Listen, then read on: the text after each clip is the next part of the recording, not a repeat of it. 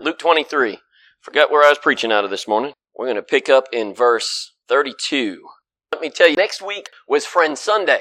So next week, if we have 166 or more, I am going to take some deacons and I am going to push them down Main Street in a wheelbarrow.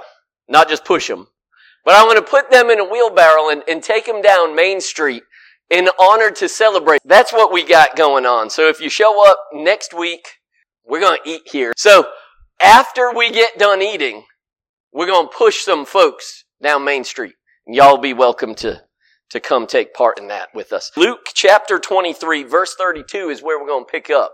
And as you're getting into that, I want to tell y'all something about the story of when I met someone that changed my life. You ever meet someone that changed your life? Husbands, this is where you say yeah and start nodding.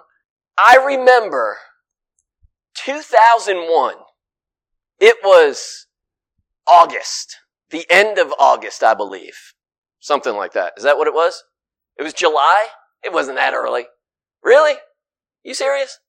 I've been telling this story wrong for 20 years? Anyway. Okay. So, the end of July, or early August,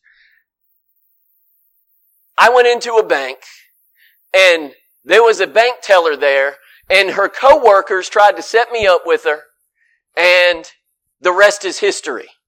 From that day forward, my life changed. I met her. We started talking on the phone and she asked me something. She said, I only date guys who were saved. Are you saved? And my response was, saved from what? Never heard that. Never heard that phrase. And then she ends up explaining to me, saved from God's judgment and, you know, God, hell, all that stuff. And I was like, oh, uh, and I get into it. I was an atheist pretty much at the time. I was agnostic at best. And that being said, she was patient with me. She was doing what she calls missional dating, right? She dated a lot of guys and she had a big mission field. Anyway, oh, that was so bad. That was so wrong. That was so wrong. I'm only kidding. She's, she was a good girl. Um, she was waiting for me. I was the one. True love waits, right? So, so that's, so that's, that's how I met her. Now, a couple months later, we were dating. Since then, someone had shared the gospel with me. My life was changed. She changed my life on that day at the end of July, early August. And she brought me to a preacher who shared the Roman road with me and the gospel with me. And a few days later, after meeting with her preacher sometime in early October, Jesus changed my life. And I remember I went into my office. It was in Bastrop. Beautiful little office right next to the gym. It was actually a mop closet for janitors. And there was, there was a little floor sink that my desk was pushed up to and my feet were literally in a mop sink when I was writing this love letter to Nikki. Telling her about how much I loved her and how great of a person she was and then how miserable I was and how wicked I was. And then I realized this isn't a letter to Nikki anymore. This is a letter to Jesus. And I had read stuff about Jesus. I grew up Catholic. I was studying about Jesus. Her parents gave me books that would help me kind of find my path there to him. But I didn't know him. And that day, I met Jesus in a mop closet. And I came out a different guy at the end of my planning period than I was when I went in. So that's, that's the story of how I met Jesus and how he changed my life. Today, sorry folks, I don't have an Easter Sunday sermon for you. I have a Good Friday sermon for you. A lot of people were joking this week going, well, the preacher, I wonder what you're going to preach on this week. And, oh, man, I didn't know. I didn't know. The music team, they were all joking about it going, well, I guess he knows what he's going to preach on already. And Nikki was like, no, he really actually doesn't. Only Stephanie came to my side, said, a preacher shouldn't know until the Lord tells him what to pray. And this week, I can honestly tell you, God showed me where I need to be at. And it's that verse or that passage that we're going to get to here where we're going to be looking at a king on a cross in verse 32. And God just worked on me all week and I'm like, Lord, it's not a regular Easter sermon. The people that expect an Easter sermon from me. And it was just like, no, this is it. So it's close enough to Easter. It's a couple days off, but whatever. And here's what the word says. There were also two other criminals led with him to be put to death. And when they had come to the place called Calvary, they crucified him and the criminals, one on the right and the other on the left. Then Jesus said, Father, forgive them, for they do not know what they do. And they divided his garments and cast lots. And the people stood looking on. But even the rulers with them sneered, saying, He saved others, let him save himself. If he is the Christ, the chosen one of God. The soldiers also mocked him, coming and offering him sour wine and saying, If you are the king of the Jews, save yourself. And an inscription was also written over him in letters of Greek, Latin, and Hebrew. This is the king of the Jews. Then one of the criminals who were hanged blasphemed him, saying, If you are the Christ, save yourself and us. But the other answering rebuked him, saying, Do you not even fear God? Seeing you are under the same condemnation? And we indeed justly, for we receive the due reward of our deeds. But this man has done nothing wrong. Then he said to him, Lord, remember me when you come into your kingdom. And Jesus said to him, As assuredly I say to you, you will be with me today in paradise. This story, we're going to be focusing on those three guys on the crosses there. Now, if you read Matthew and you read Mark, you realize we have Jesus at his execution and Jesus is going to be hung between the two of them. And they were both mocking, ridiculing, reviling Jesus. That's what was going on. That's what it says in Matthew. That's what it says in Mark. So they get there and Jesus is hung and there's one on one side and one on the other. And I don't know if they were kind of in a semicircle or if they were in a straight line. But Jesus was in the middle. And I want you to think about this. As they're getting nailed to these pieces of wood, as they're laid down on the ground, and these soldiers are just driving nails with a big old sledgehammer type of thing down through their wrists, through their feet. They're laying there experiencing that together.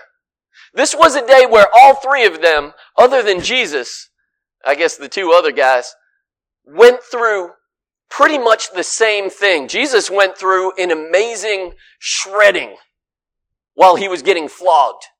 Jesus went through that, the other two didn't.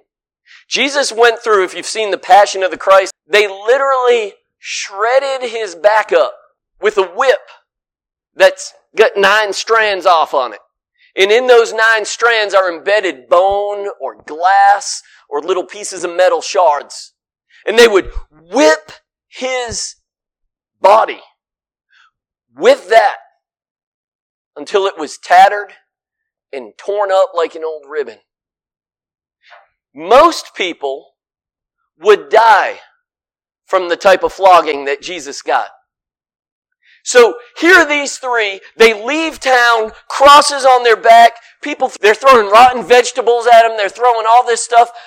As they're parading them out of town, they bring them up this hill, Golgotha, Calvary, whatever you want to call it, and they're bringing them up there to be crucified. It's not a long walk, but it's a long walk if you're towing a couple hundred pounds of wood on your back. And they get there and they lay down and all three of them get the nails and all three of them are stripped down to almost nothing. And they stand them up in front of everybody where they can ridicule them, laugh at them, hurl insults at them, spit on them, all that kind of stuff. And they're there. All three of them would go through cardiac arrest, basically. Where their lungs eventually would wear out and fluid would build up in their lungs and they would basically begin to drown and their heart would have to beat harder just to try to get oxygen throughout their body. Ultimately, their hearts would die, heart attack. And that's how you die during crucifixion. Three of them condemned by man's law. Two of them rightfully so. One of them not. Jesus was innocent. So, I want you to consider a few things from what I read.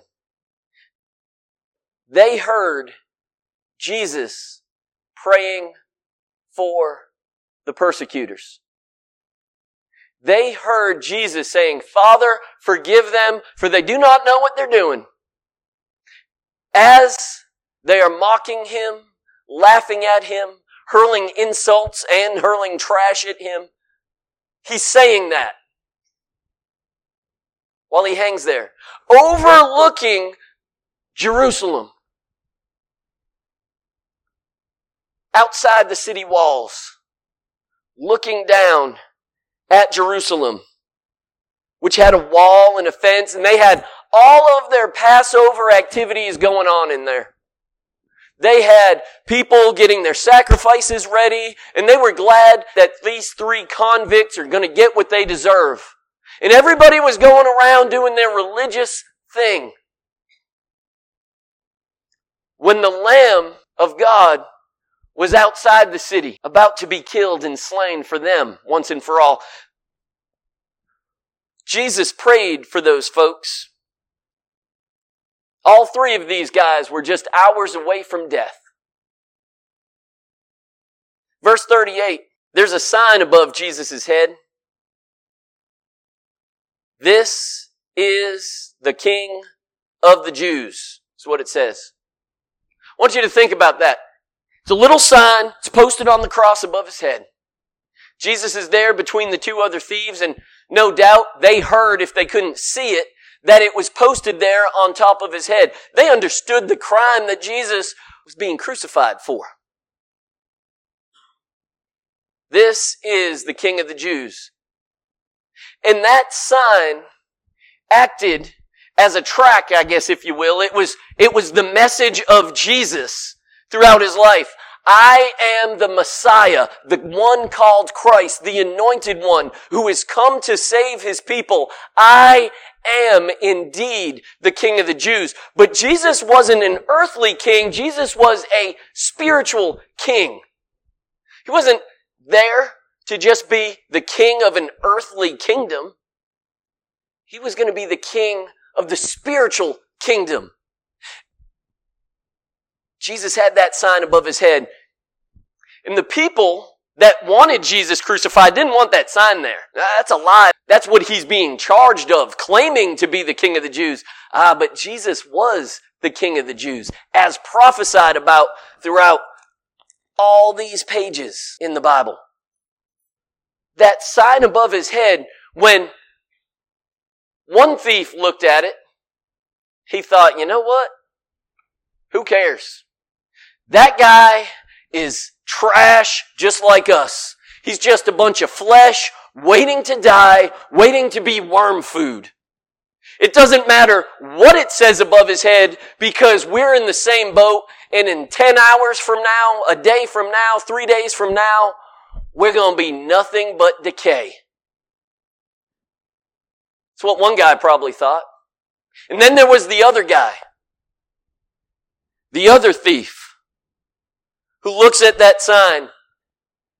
And I think this is where the change in that thief started. Hearing Jesus praying for people, hearing the compassion that he had. And he's looking at that sign going, man, there's something different about this guy. There's something almost holy about him. And that guy was a Jewish guy, that thief. And if he was a little kid and went to Sunday school with grandma and mom and dad or whoever, he would have heard the stories about the coming of the Messiah and he would have heard the stories about that. And I believe at some point he's finally looking at him going, man, you know what? This is not a wicked man. like me. This is a righteous man who loves the very people that put him on the cross. They were out there for hours. And that thief and this thief both ridiculed and reviled him at first. But that started to change. One thief says to him, Are you not the Christ? If so, save yourself. You ready? And who? Us. Doesn't that sound just so stupid? I mean, think of that request. If you are the Christ, get down from there and save yourself. And me. You want to know why? Because this guy, this thief, this criminal, this convict represents you and me in our fleshly nature, in our worldly nature. We don't like pain. We don't like to be uncomfortable. We don't like to feel like we're being done wrong. Save yourself and us. When's the last time you said, you know what? I want to sign up to go through misery so that someone else can get off free. If you're a parent, you might understand that. When you're a parent, you understand there's not enough food in the house. I'm going to let the kids eat first. I'll get something tomorrow. It's no big deal. I remember hearing stories from my grandfather during the Great Depression where the brothers and the sisters would all be sitting around the table and they'd all get their tomato soup. You know what it was? Ketchup with some water in it. They'd get their tomato soup and if there wasn't enough, he'd eat tomorrow. He'll eat something else. He'll come across something. And that's an amazing thing because you put yourself out, you go through the misery so that someone you love doesn't have to. But here we have a common criminal, a thug, on a cross saying, save yourself and me if you can. I don't want to go through this pain. I don't want to go through this torture. The same torture that you're going through, I don't want it either. Now that guy would have had a problem because even if Jesus did save him, what's the Bible tell us? The flesh cannot inherit the kingdom of God. You have to be born of the Spirit. That's kind of that Christianese phrase. You gotta be born again. You gotta be born of the Spirit. And all that means is that you look to Christ as your Savior and as your Lord, and He puts His Spirit in you and gives you new birth, gives you new life. Those songs we just sang, tap into it. Oh my goodness, it's the gospel over and over again in those lyrics. And then we see right here the response of that repentant thief. He rebukes him and he says, don't you fear God? This thief over here looks at that one and says, don't you even fear God? Why is this man hanging on a cross who was just an hour or two earlier making fun of the guy in the middle? Why is he now rebuking the guy that's on the other cross? About the fear of God. Because something inside of him has changed. He doesn't view Jesus anymore like he did when they first got marched out there, but he is now viewing Jesus through different eyes, through eyes of faith. Don't you even fear God? And then he goes on and he says, He's under the same sentence that we have. We're all gonna die here, and we're all gonna meet our Maker.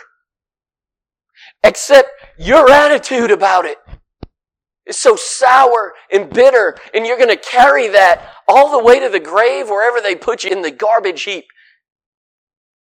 They're probably just going to take his body out to the dump, Gehenna, throw him in there and let him smolder and burn.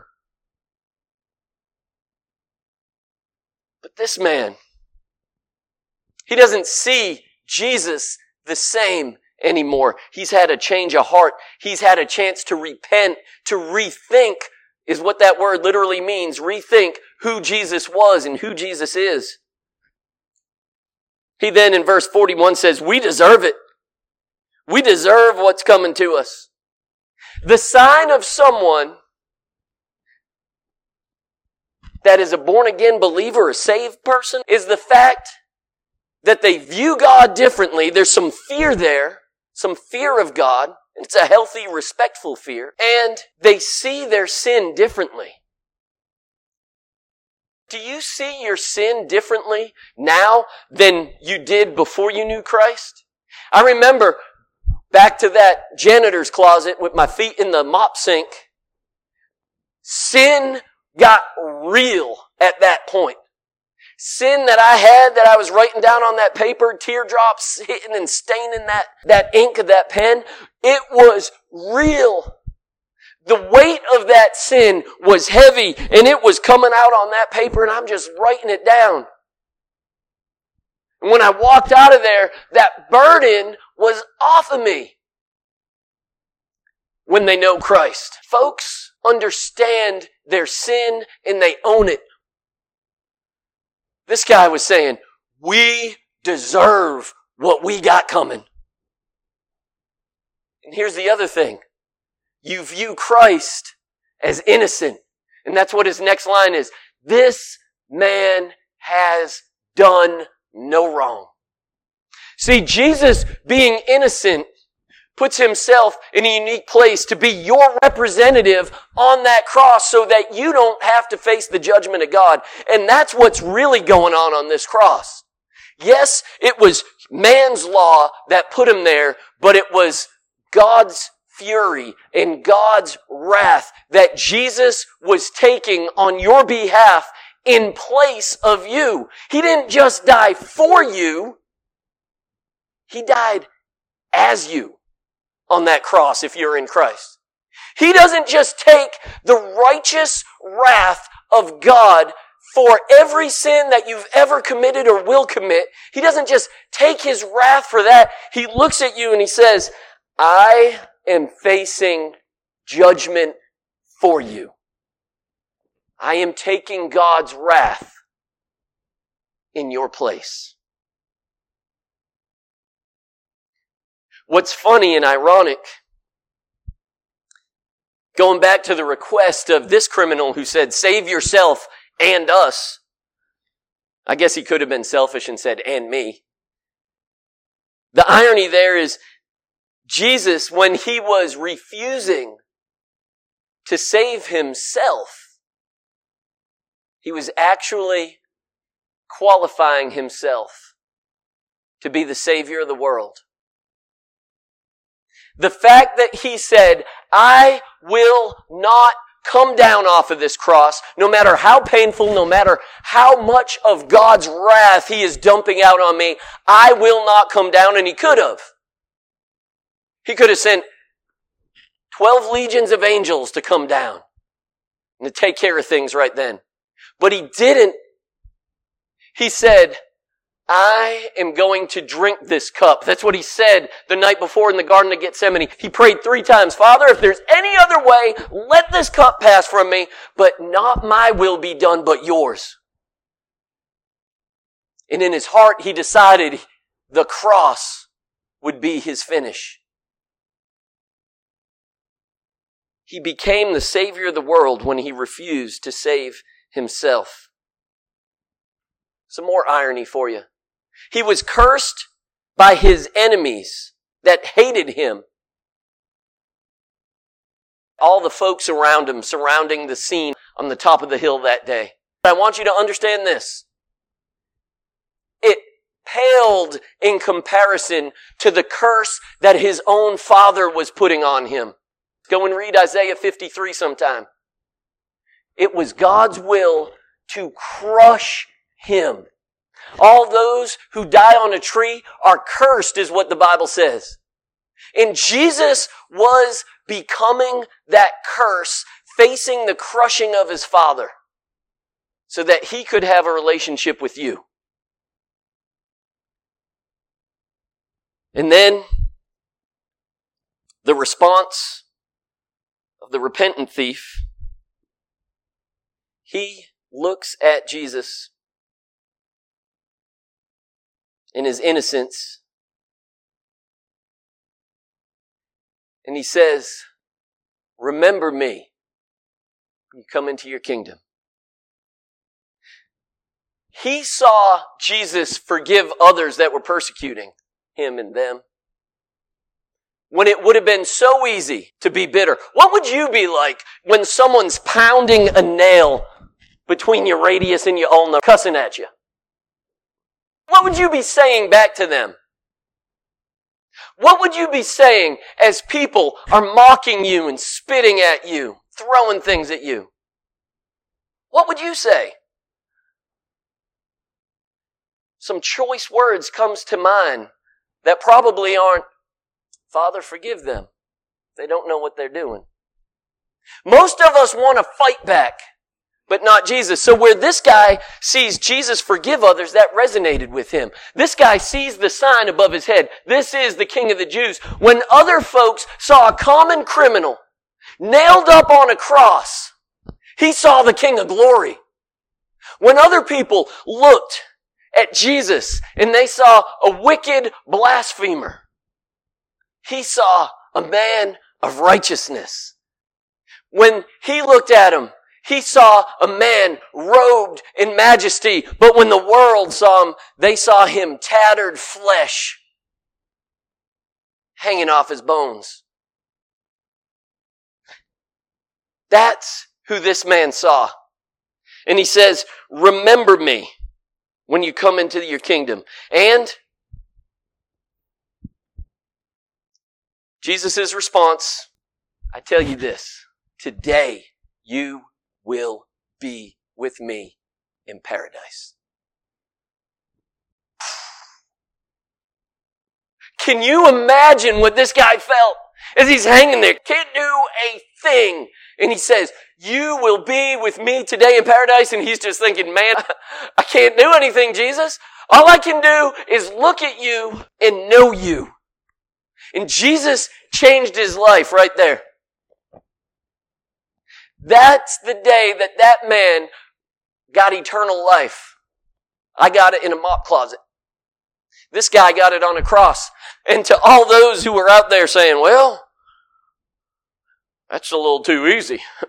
There's no way you can change your destination from heaven to hell and not do a thing. You gotta have a public profession of faith. He was talking to Jesus. You've got to join a church. this guy didn't. You've got to commit your life to Christ. No, you don't. This guy said, remember me when you come into your kingdom because I know that you're a king. I know who you are. I know you're more than what everyone else thinks you are. You're a king. You don't have to Go through the baptism. Some people are like, oh man, I want to get baptized, so I'll go to heaven. Got some kids right now in this room talking about baptism, and this, that, and the other. Y'all don't need it because you don't know them yet.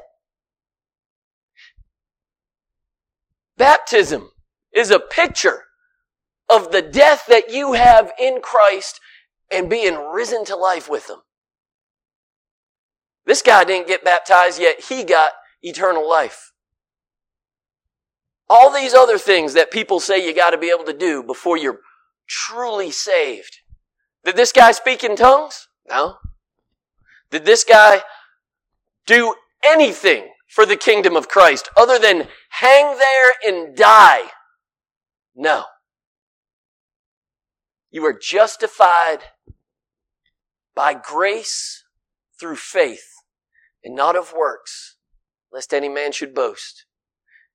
He told this guy, today you will be with me in paradise. That's not the end of the story. The end of this story isn't Jesus plus nothing. I mean, that is the be all and end all of everything. The end of this story is Jesus was dead later on on that cross. And they stuck him with a spear up in the side and blood and water gushed out. And one of the soldiers that was here dropped to his knees and he said, surely this was the son of God. And then they took his body down. Two of the Pharisees were responsible for his body and the preparation of his body. Joseph of Arimathea and Nicodemus went and claimed his body and they took him and they put him in Joseph of Arimathea's tomb and they took care of him and they said, we don't care what the rest of our group thinks about us.